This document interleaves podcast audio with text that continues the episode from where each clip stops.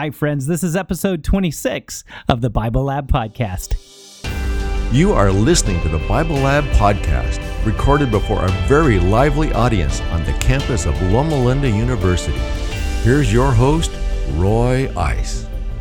Hey, everybody. Thanks so much for joining us again for another transformational conversation. Now, before we get into today's podcast, I just want to remind you don't forget to go to thebiblelab.com and make sure you're able to get the PDF study guide so you can follow along with where we're going and see some of the unique words and phrases that we're going to break apart this week because we are going to have some fun. Most people don't realize how much fun Jesus was having in his first sermon, but people were laughing and looking at each other like, is this guy for real? He does not preach the same way that all of our rabbis do. He actually uses a lot of humor, which was definitely not something that you would do back in that time. But Jesus continues his sermon here talking about things that are salty and not. And when you hear what Jesus actually said, uh, I think you're going to be just as surprised as I was this past week when I did the word study and realized that Jesus was using a common phrase and one that was not as flattering or as dull as we we typically read through some of these phrases. So I can't wait for you to get into it. God bless you guys. I'm so thankful to be on this journey with you. Definitely connect with us on social media on Facebook, on Twitter, on Instagram. We want to hear your stories too and we want to see how we can help you on your journey. So definitely connect with us in that way. So thank you so much. I invite you to prepare your heart right now. Say a little silent prayer that the Holy Spirit will speak to your heart specifically and tell you some of the things that you need right now in your development of understanding the character of God. So glad you're with us. Welcome to the Bible Lab.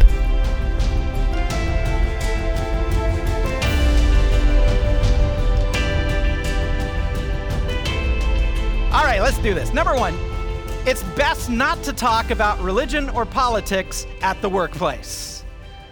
you guys, I think that was the fastest I've ever seen the cards fly into the air. A vast majority of you are saying yes. It looks like about 90, 90% yes. And then the no's and the, and the I don't knows or maybes are split, kind of five and 5%. Very good. All right. Uh, especially now, you know, I grew up with people saying it's best not to talk about religion or, or politics at school or the workplace, whatever. Uh, I had no idea the climate that we would come to today to where it would be dangerous, like life threatening, to, to talk about politics. Number two, had Jesus given the Sermon on the Mount today, he would have called us to be Mrs. Dash instead of Salt.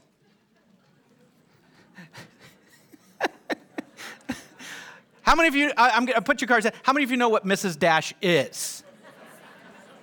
This is a healthy blue zone, isn't it? Mrs. Dash, the salt substitute. You'll find it way down on the dusty bottom aisle, right beneath all the salt. Yes, okay. Number three, Jesus would prefer to not work with spiritual idiots. Jesus would prefer to not work with spiritual idiots.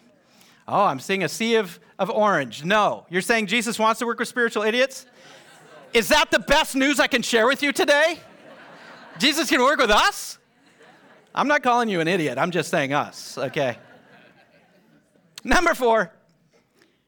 Uh, and by the way, number three, we're going to come back to, and uh, I think you're going to be shocked at what we find today in a phrase that you've heard over and over again, especially if you grew up in the church. You've heard that you are the salt of the earth. When we get to that today, many of you uh, might rethink what you just said. And this is the shocker statement. You mean there are some spiritual idiots Jesus doesn't want to work with? We're going to talk about that today. Don't stone me yet. Number four, Jesus' earthly ministry was overwhelmingly focused on preparing my ministry. Jesus' earthly ministry was overwhelmingly focused on preparing my ministry. Oh, wow. Looks like about 80% yes. I'm going to take that back 70% yes, about 20% no, and 10% I don't know. Okay, good. And number five, good works are very important to God. Good works are very important to God. Ah, this is what I was expecting a split crowd. If you're not saying yes, you're saying I don't know or no. We're split. This is where we're going to have some revolution today as well. Because we're going to see what does Jesus from his own mouth in the red letters talk about how important good works are to God. Our, our problem is, once again, we're part of this pendulum, this theological pendulum, aren't we? And many of you who are like, ah, you know, what does he mean? He always has these horrible trick questions. Many of you uh, were struggling with that because we're trying not to be legalist, right? Is Jesus just focused on good works or on you just being you and being kind and being loving?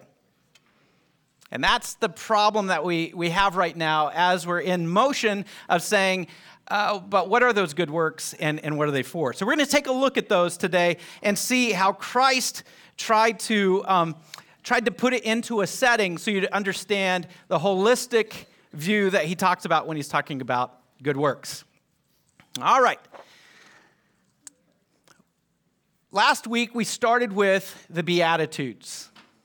We talked about how the typical use of that construct was in the Greco Roman stories when this hero would go out and slay a beast or a dragon or, or, something, and one of the Greek gods are looking down and they say, Wow, that was pretty cool. I can't believe they did something that I thought that was humanly impossible. And after they accomplish something that is just incredible, the god comes down and says, Congratulations the same word that we use for blessed, makarios. Makarios, because you've done this incredible deed, I'm now going to give you this godly gift, whether it's a new supernatural power or whether it's some magical uh, talisman or something. They would say, Congratulations, because you've done this incredible thing, I'm giving you this. And then Jesus comes along, opens up the Sermon on the Mount with this humorous illustration of saying, God's looking down and saying, Congratulations! because you're letting Rome trod all over you, you're going to receive the whole, the whole earth. Because you're a crybaby, God's going to bless you. Because you're meek, God's going to bless you. And because of that, everyone's kind of doing that little thing, you know, when you, you make a funny noise and the dog lifts up the one ear, looks at you kind of funny. That's how everyone's looking at Jesus during the sermon introduction. So he intros by saying God's kingdom is different than anything you've ever heard before. It's much different than what you've built up God's kingdom to be. You've had great tabernacle services, and, and the priests have, have tried to read from Old Testament scripture to help you understand who God is, but He's much different and He's much greater. And so he opens up by trying to express how different God's kingdom is. And then he says, Now it's time for me to shift into saying, Who am I looking for? Remember, this is the beginning of Jesus' ministry. He doesn't have all of his, uh, his disciples yet. And since this is the beginning, it's his chance to say, who do I want to attract and who do I want to work with? So, in, in a very unique way, this is Jesus' job interview spun on its head. If you want to work with me, these are the people I'm looking for. And he gets to verses uh, 13 through 16, which many theologians look at as the introduction to the whole of the sermon. This is the introduction to the content of chapters 5, 6, and 7, which is the Sermon on the Mount. And so he starts out with this very unique um, job description. We read it like this in English in Matthew 5 13, which is right here on your study guide. And it says, You are the salt of the earth. But if the salt loses its saltiness, how can it be made salty again? It is no longer good for anything except to be thrown out and trampled underfoot.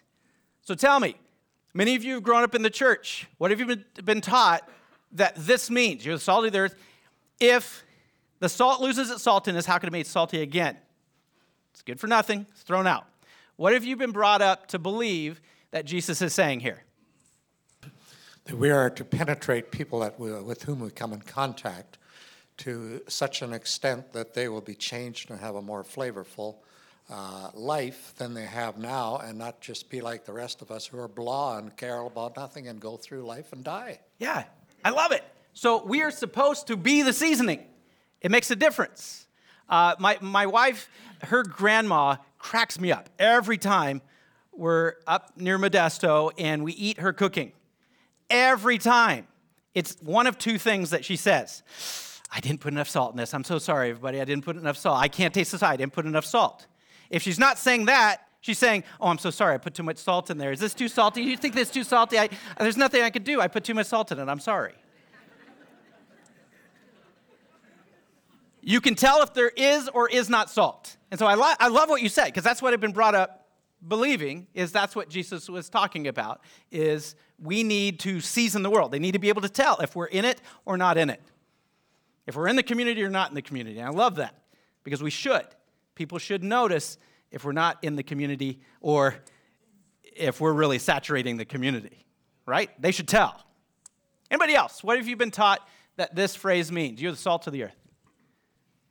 I think it was, um, for me growing up, it's like you have to be different so people can see that you are Christian, mm-hmm. and it was focused on that. But now, as I am an adult, I think that saltiness means it comes when you allow the Holy Spirit to transform you, and then the person that God is transforming, I don't have to worry about saltiness because it comes naturally. Yeah. Now, my question is can there be too much salt? Can we be too salty sometimes? Whoa. Okay. I, I, would hate now, to now be that person. Now you're causing person. troubles, Norelli. Everything was fine when we were encouraged to be salty. Now we're like, are there places that we need to desalt? Because some of our communities are being assaulted by us, yes.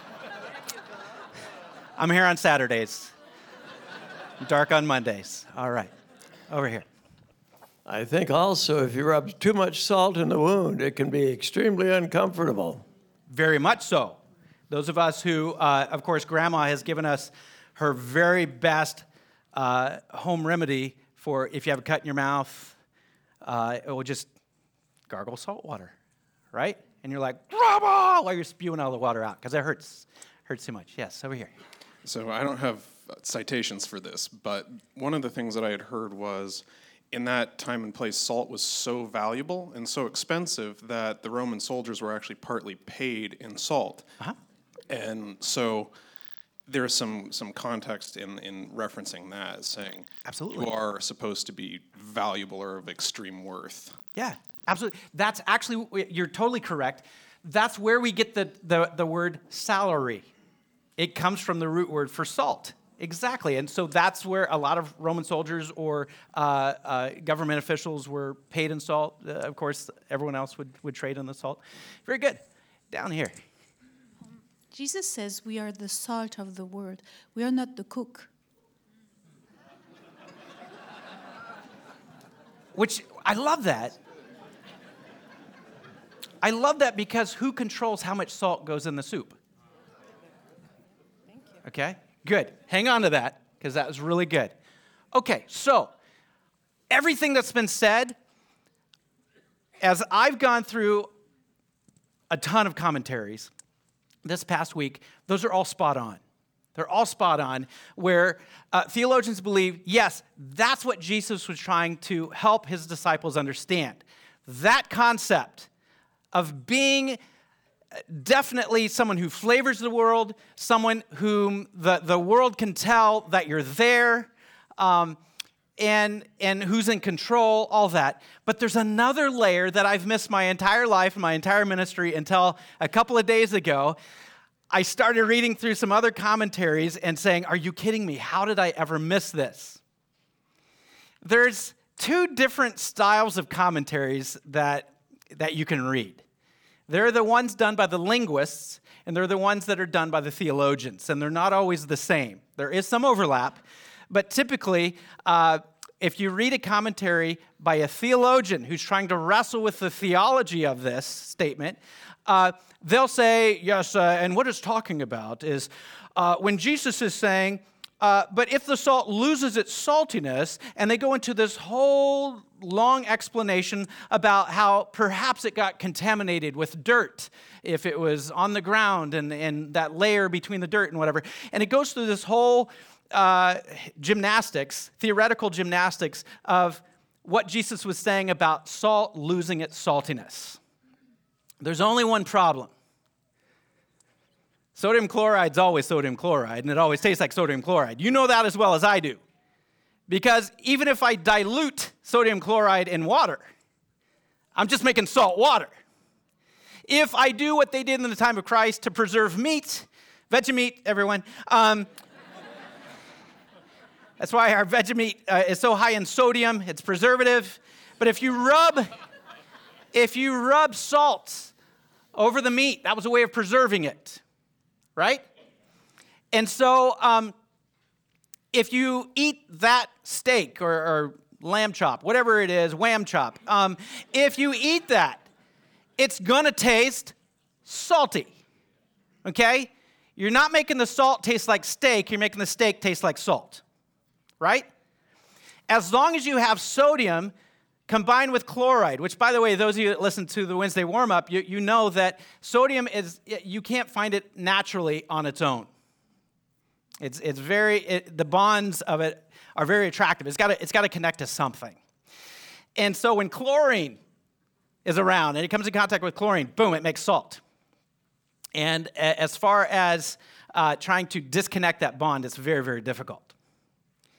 So, when sodium and, and, and chlorine come together, become sodium chloride, even if you put it in the dirt, even uh, if you put it in large quantities of water, you still have salt something. Salt water, salt dirt, salty food, whatever it is. So, most of the commentaries that, that I've read that have tried to do these verbal gymnastics around it, I think have missed something that the linguist found. Because the linguists, when you read their commentaries, you get a, a whole different story about what Jesus is saying here. Now, Jesus is using a phrase that he did not make up. This phrase of, if the salt loses its saltiness, how can it be made salty again? was a fairly common phrase in the time of Christ. But it's not talking about salt. The construct of this phrase is very similar to ones that we have today. For example, if I were to say, that guy is two fries short of a Happy Meal, you know what I'm talking about. And possibly someday in the, in the distant future, if, uh, if some great anthropologist, uh, if God chooses not to come before then, he looks back and says, Oh, these people are talking in the Bible lab about someone being two fries short of a happy meal. We know what they're talking about. Because in their day, we can find from historical records that one of the worst places you can go to get your order correct is a drive through.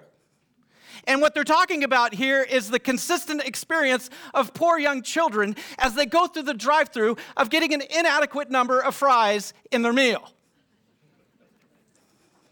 That's what I feel like when I read the other theologians' commentaries after I've read the linguist.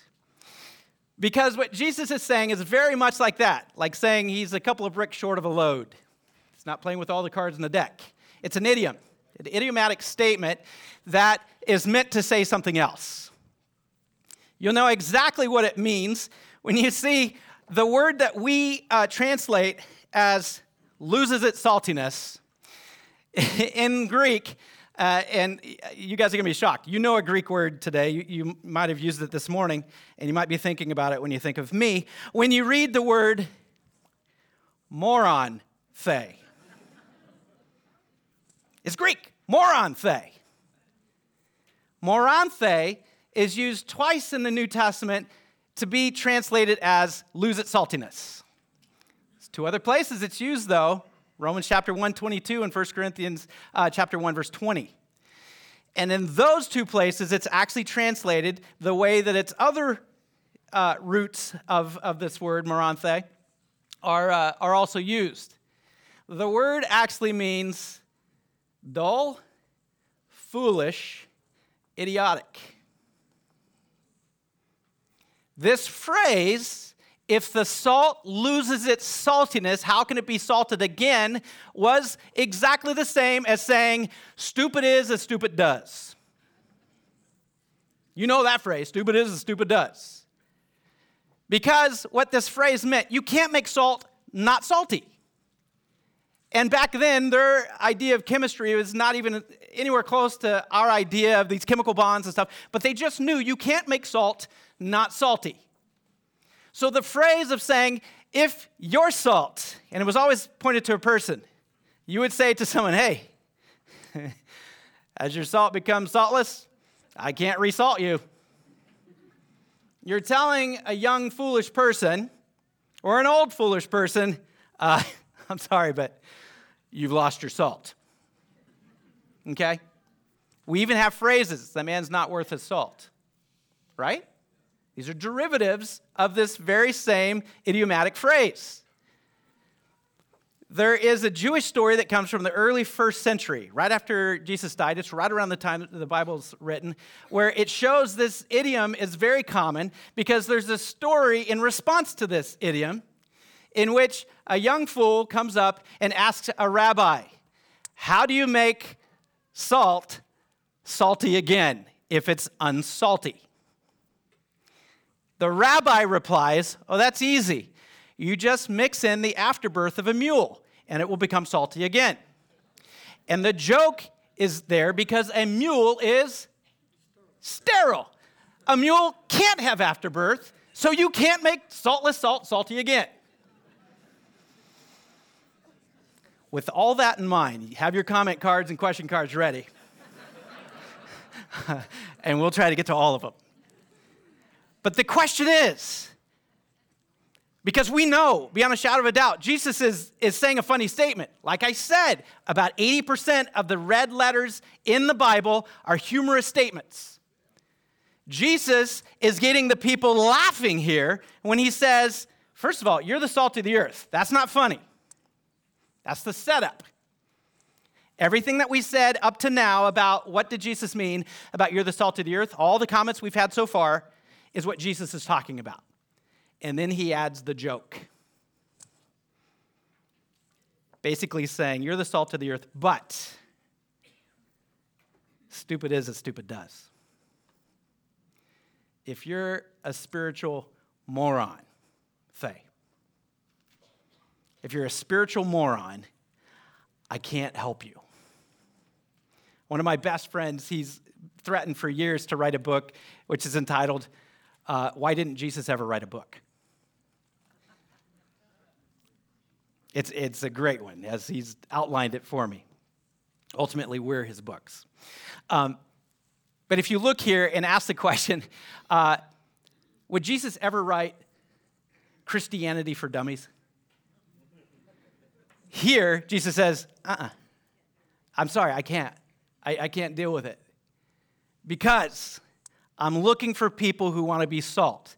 But if you, in your spiritual stupidity, decide not to be salty, I can't salt you. There's nothing I can do to make you salty.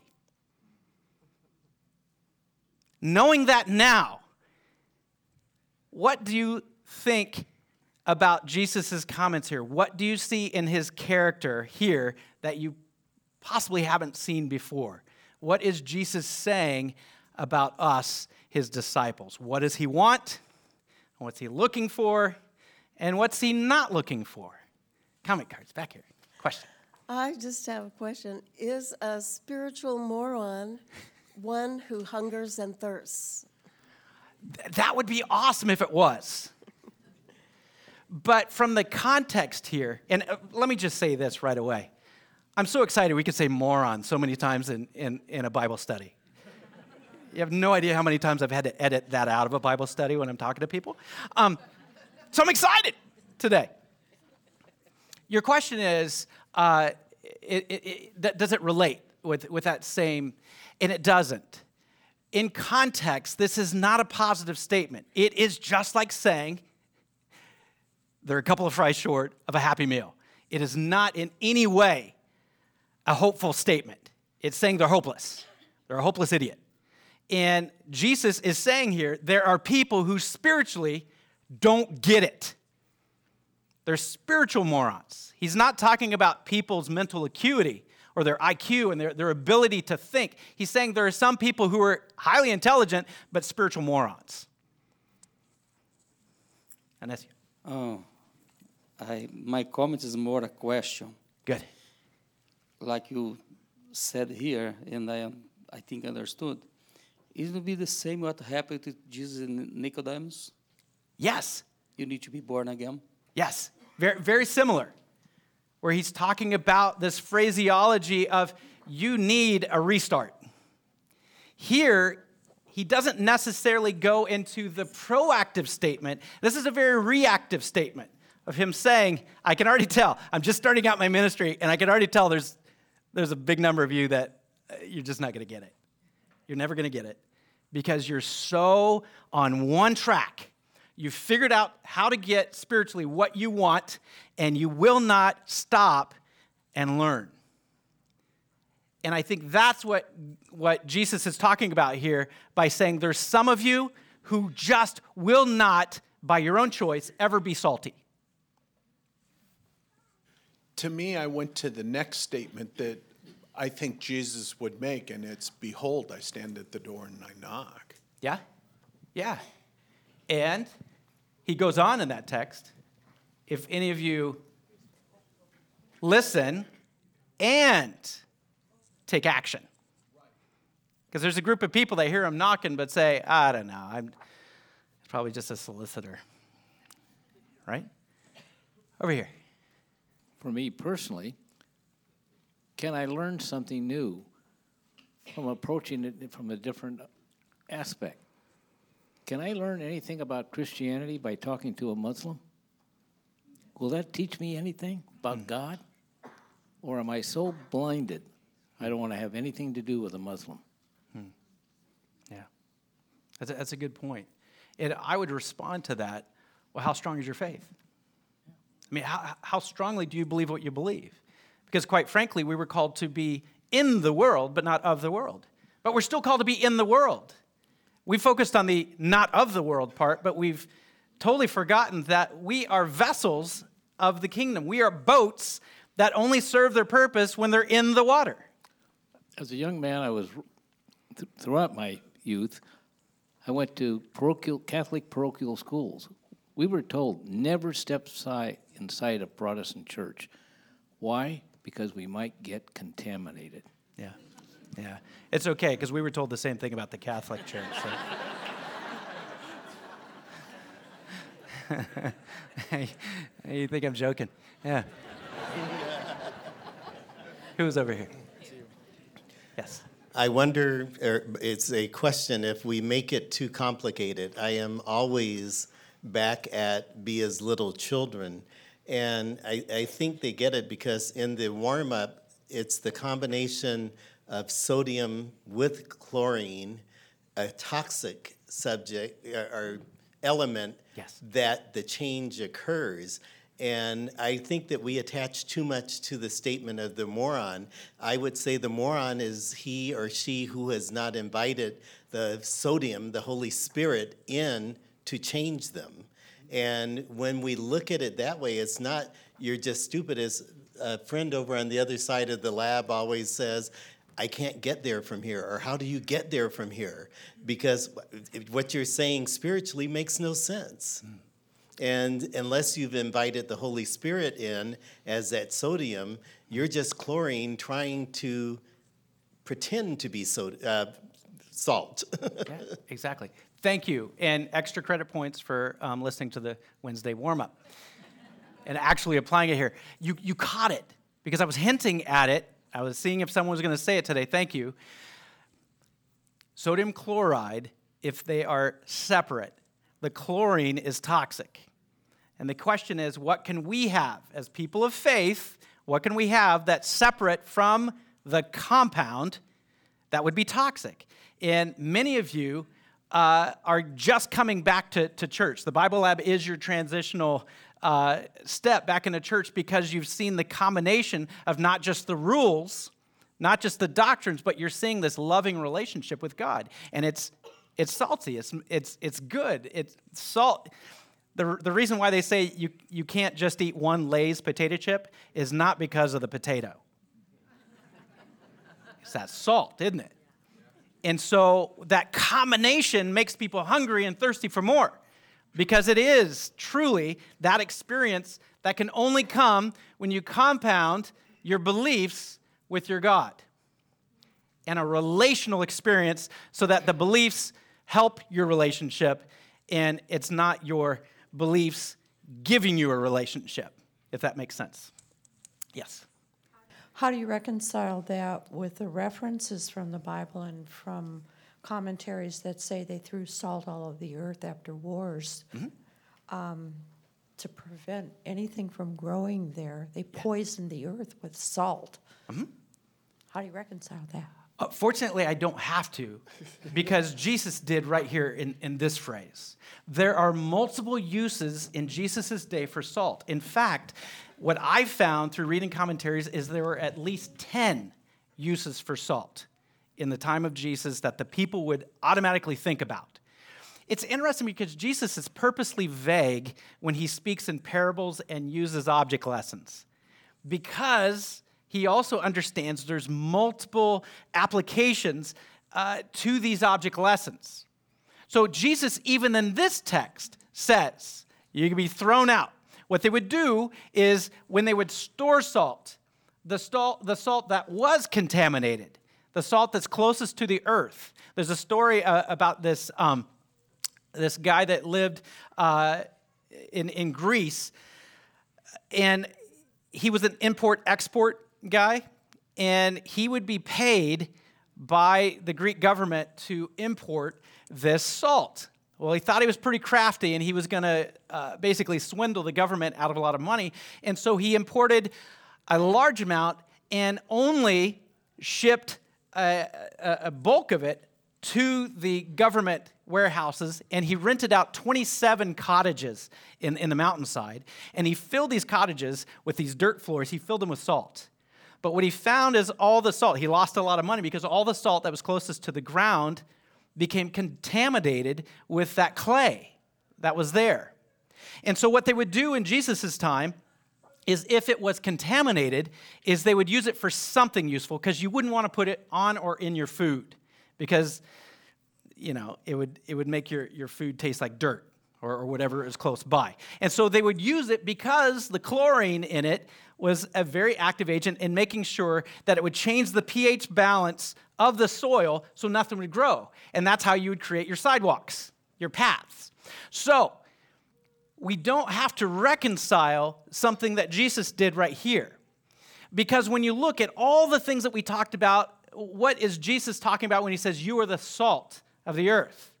He's not only saying you can be a preservative of your community, you can be that salt that preserves, keeps the devil's rot from happening in people's faith systems in, in your community. But you can also be all these other things. But if you live in a level because you are not distinguishing yourself as salt, if you live in a level that is so much part of the earth that you become part of the earth, that's not going to work. And so it's very clear that Jesus is saying, look, if you live your life in, in a way to where you're not trying to be distinct, and, and Norelli even mentioned this earlier when she's talking about, you know, uh, I was raised to believe this meant we were supposed to be a peculiar people uh, to, to be set apart. It's true. Jesus wants a people who are distinct. I don't, I don't think we've always defined peculiar as the same definition Jesus wants to have, because a lot of times we define peculiar as just plain weird. We're, we're different, okay? And Jesus doesn't want us different, He wants us specifically peculiar and, and, and, and to flavor the area. But if we ourselves allow ourselves to be so contaminated that we're no longer distinct, you can't separate the salt from the earth, uh, then it is useless. And it's used for the only thing you can use it for, which is to clear a path for people to walk. Exactly. Thank you. Jordy. Yeah, I think he might have also uh, assumed that Christians would raise people's blood pressure.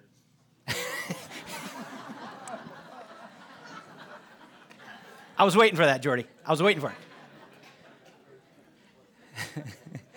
Going back to yes or no, question number one. It's best not to, no. You can raise people's blood pressure. And actually, all of you doctors here, you know there are patients that you're trying to raise their blood pressure because their blood pressure is too low. And there's other patients you're trying to lower their blood pressure because their stress is too high. So, where is that balance? And so, there are times that because we don't want to raise too much blood pressure, we don't raise any blood pressure, and the people are comatose around us. There are some people that God puts in our path that we need to raise the blood pressure, and there are other people that we need to help lower the stress and lower that blood pressure. And that's, I think, also what Norelli was talking about uh, how much salt? Yeah, what's our approach? How, how salty or desalted are we? Yes, sir. Jesus' apostles that he selected, these were bright people. Matthew was a tax collector. You had to be able to add and subtract, multiply and divide. You had to somebody good with numbers. Peter owned his own boat, middle class. Mm-hmm. In, in order to do that, he had to have some brains about him, and his brother Andrew. You know, these are not a bunch of dummies that he picked up in, around the Sea of Galilee. Yeah, absolutely. And, you know, uh, I'm, I'm glad you said that because Jesus chose all different levels of intelligences because Matthew could not do taxes. You would not want Matthew, I mean, excuse me, Peter could not do taxes. You would not want Peter doing your taxes. You would want Matthew to do your taxes. But if you want to start a business and you want to see what are the principles so that you could build a two story house right on the Sea of Galilee, um, you'd want to talk to Peter. But Peter wasn't the sharpest tool in the shed when it came to math.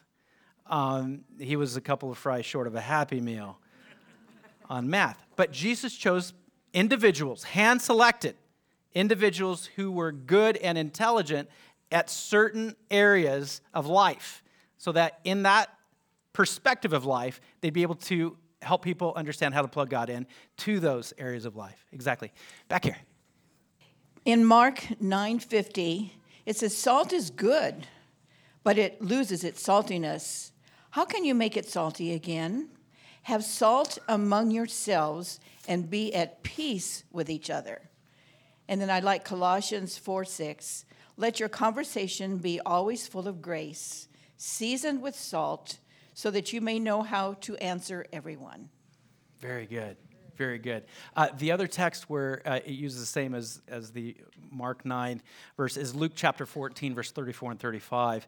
Uh, it's the same phrase stupid is, stupid does. Um, so read through it that way. What is Jesus saying? We have Jesus as such a stiff guy, because many of us grew up with those Jesus movies where the guy, literally, he needed a coffee. The guy was so monotone. Seriously, he just, follow me. You are the salt of the earth. If the salt loses its saltiness,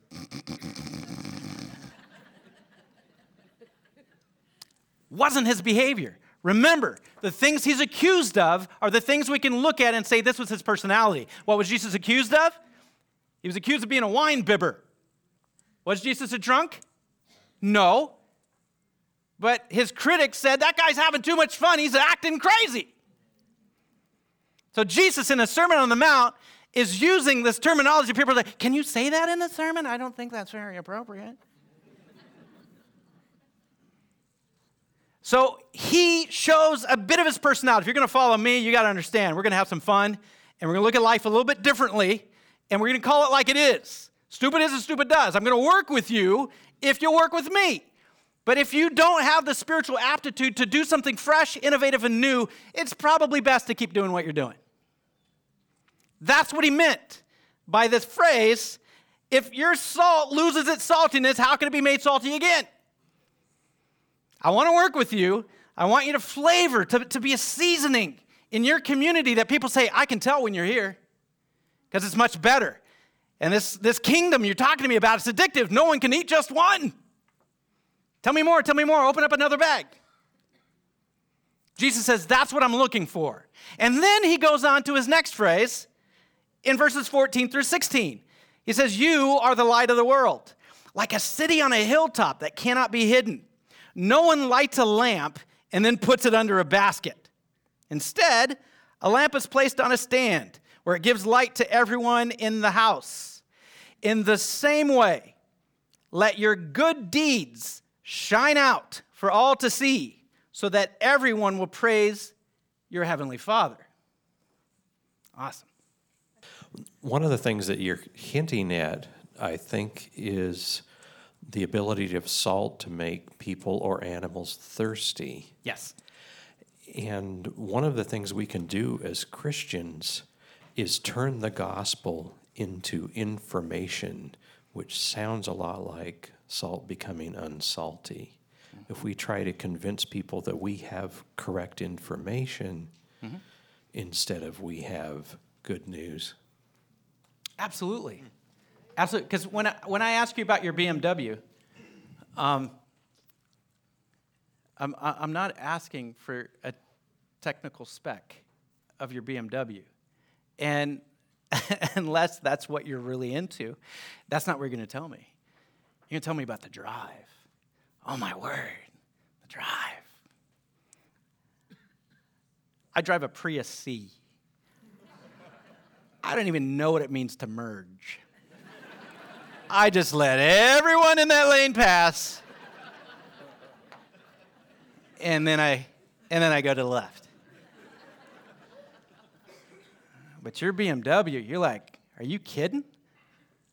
Nobody passes me. I know how to merge.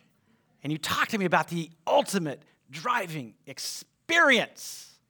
You don't tell me about the ultimate driving engineering. And a lot of times we focus on the engineering of Christ and not on the experience of Christ. Harvey. the salt and the light. Um, the light helps you to see what's beautiful.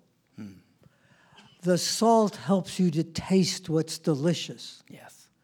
And together, they help you to see the glory that the cook puts in Yes. or the beauty that he puts Yes. And to experience it. I love that, Harvey, because it's the holistic experience. When John's disciples came to Jesus later on and say, John the Baptist is wondering, are, are you, are you, or is there another to come? Jesus says, Go and tell John what you've seen and heard. Jesus here is saying, Tell people what you see and taste. It's this holistic experience. It's not just information, it's not just belief, it's not just doctrine, it's not just the king came and died and rose, so I have a, a chance. It's the whole experience of tasting. Taste and see that the Lord is good. Exactly. So then, how did we get here? How did we get to the point where we indoctrinate people mm-hmm. with a bunch of lessons and say, Do you get it? Good, then you can be baptized. Mm-hmm. Because that's how it was for me. You memorize these texts, you uh, recite them back to your pastor or whoever your spiritual leader is, and then you get to be baptized. Yeah. And then you graduate from Bible study. Right. Yeah. Right, but it's not part of your life yet. Yeah. Yeah. You guys can be really excited about what your church, Loma Linda University Church, is starting mid April. We've been working the last year and a half to answer that question. Uh, we call it the 12 people you love. Um, and it's going to rock your world. It's going to change not only your experience of church, it's going to change the way people who are either not or barely connected to church see church and see you and see this discipleship journey we're on. And so I love that statement because it shows where we've been, but the last phrase we ever want to use here or anywhere else, and I don't allow it in my ministry teams, I don't allow the phrase, well, that's the way we've always done it. You want to kill a program and kill people? Do it the same way you've always done it. Now, I want you to see something real, real quick here. Um, Jesus says, You are the light of the world. Here's a problem. In John chapter 8, he says, I'm the light of the world. Uh, did you make a mistake? There's a, a, wrong pronoun used here or there. Uh, is, is Jesus saying, No, I'm, I'm contradicting what I said in my first sermon? Is, is he changing it back? He's had a change of heart? Or is he saying something inclusive by saying, You're the light of the world and I'm the light of the world? one of the things we have to understand is when did Jesus say, and what were the conditions when Jesus said in John chapter 8, I am the light of the world? Here's the interesting thing I learned. Jesus, in John chapter 8, he stands up in the, in the, in the midst of an area right next to the temple treasury. The night before, there's this great party. It's called the illumination of the temple is one of the translations that they say. The illumination of the temple. And what they had is these four great big, they, they call them candelabras, but it's different how from what you would envision. These giant golden stands that have these giant bowls that can hold 65 liters of oil. Have a little wick off the end. Four of them on the four sides of the area of the treasury of the temple. And in that place, they would put these ladders up, and these priests, these young priests, would go up the ladders and light these huge bowls of oil. These candelabra stands are so high that even though you're not in the temple, you can see above the temple wall, you see this flame just licking up into the night sky. At that same time, dancing around the area right outside the temple, there were priests that had torches and they're dancing, singing, praising, and priests would, would play harps and lyres and tambourines and all these instruments. It was a huge party. That all happened the night before. Jesus is at the very same spot. And while the soot from the candelabras is there and the telltale smoke is still rising from those candelabras, Jesus says, I want to explain something to you. Because the reason why you have this party called the illumination of the temple is because you're trying to reminisce a time that goes all the way back to Solomon and then all the way back to Moses, a time when God's presence actually came down in the form of a pillar of fire. And God's presence was not only felt around you, but it was seen in your very presence. And so they would have this annual party, the illumination of the temple, to commemorate God's fiery presence, the light of God being right there over the treasury of the temple. Jesus stands up and says, Guys, uh, let me help you understand something. Remember that party last night? It's all about Jerusalem being the light of the world.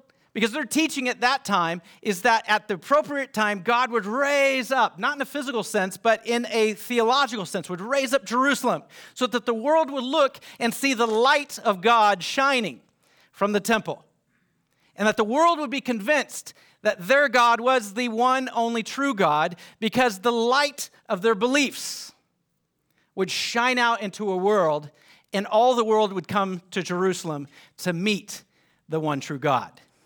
Jesus stands up and says, um, hang on a second. No, that party, that was great, but I am the light of the world. Interesting thing here is Jesus in the Sermon on the Mount says, okay, I'm not going to hog this thing. This whole thing, pillar of fire, it, it's me. It was my presence in there. It was awesome. But while I'm standing in front of you in the flesh, I want to I want to share what's to come. You won't know about this in, until I'm already ascended into heaven. Six weeks later, you guys are going to be in an in a upper room, and these pillar of fire are going to come above you, just like the temple, and then you will go be the temple of God wherever you go. I'm going to change things because you, you yourself, are the light of the world. Because instead of having everyone look to Jerusalem to find God, and the world come to Jerusalem, I'm going to send you from Jerusalem out into the world. It's completely different than what the pastors have been preaching. Instead of everyone coming here, you guys are going to go, all go out there, and you are going to be that temple that every priest has dreamed of having, where all the world looks and sees the brightness of God's glory and God's presence. You are going to have that experience. And that's what he's saying when he says, You are the light of the world. Like a city on a hilltop that cannot be hidden, that's the phrase that they would use for Jerusalem. Being this city, this light, it can't be hidden. The world will see it. There's no way they can deny it. Jesus says, No one lights a lamp and puts it under a basket. Once again, a very common idiomatic phrase, which says, Eh, you would say it to somebody if you're saying, Look, I'm giving you this, but I, I'm not going to hold you back. This is your time. It's not my time. I'm not going to give you a lamp and then not let you shine. This is your chance. Shine. You don't have to worry about anything else, just I lit you, now go shine. I wish we had time today to talk about everyone in the house, but I want you to pray through that this week. As you look ahead and you say, God, what are you doing in my sphere of influence? Where you have placed my lamp. You want me to shine. What light in my sphere of influence do you need to shine to have an effect to help people see what you've always wanted them to see? But because of this world of darkness, they just couldn't see it. That's our prayer for this week. Well, I'll be praying for you as well this week, and please pray for me that all of us together will be such a bright light in our communities and really help people understand the character of God the way that God wants us to really express it through love in our communities. Now, this next episode, I can't wait for you to listen to because Jesus finally gets to what is the thesis of his entire sermon. It's one verse. It's the one verse that everything, all chapter 5, 6, and 7, the entire sermon hang on. What is he trying to say? And what will he keep coming back again and again, looking at several different camera angles to make sure you understand what he wants you to understand about the most important thing to God? And that's what we're going to cover in episode 27. So we hope that you'll come back and receive a blessing in hearing Jesus' first sermon like you've never heard before. God bless you guys. Thank you for listening to the Bible Lab podcast. If you're planning a trip to Southern California, make sure to reserve your VIP seats in the Bible Lab by emailing us at info at thebiblelab.com. Programs are recorded each Saturday at 10:30 a.m. We hope to see you soon. Until then, we wish you God's richest blessings as you continue to research and develop the character of God.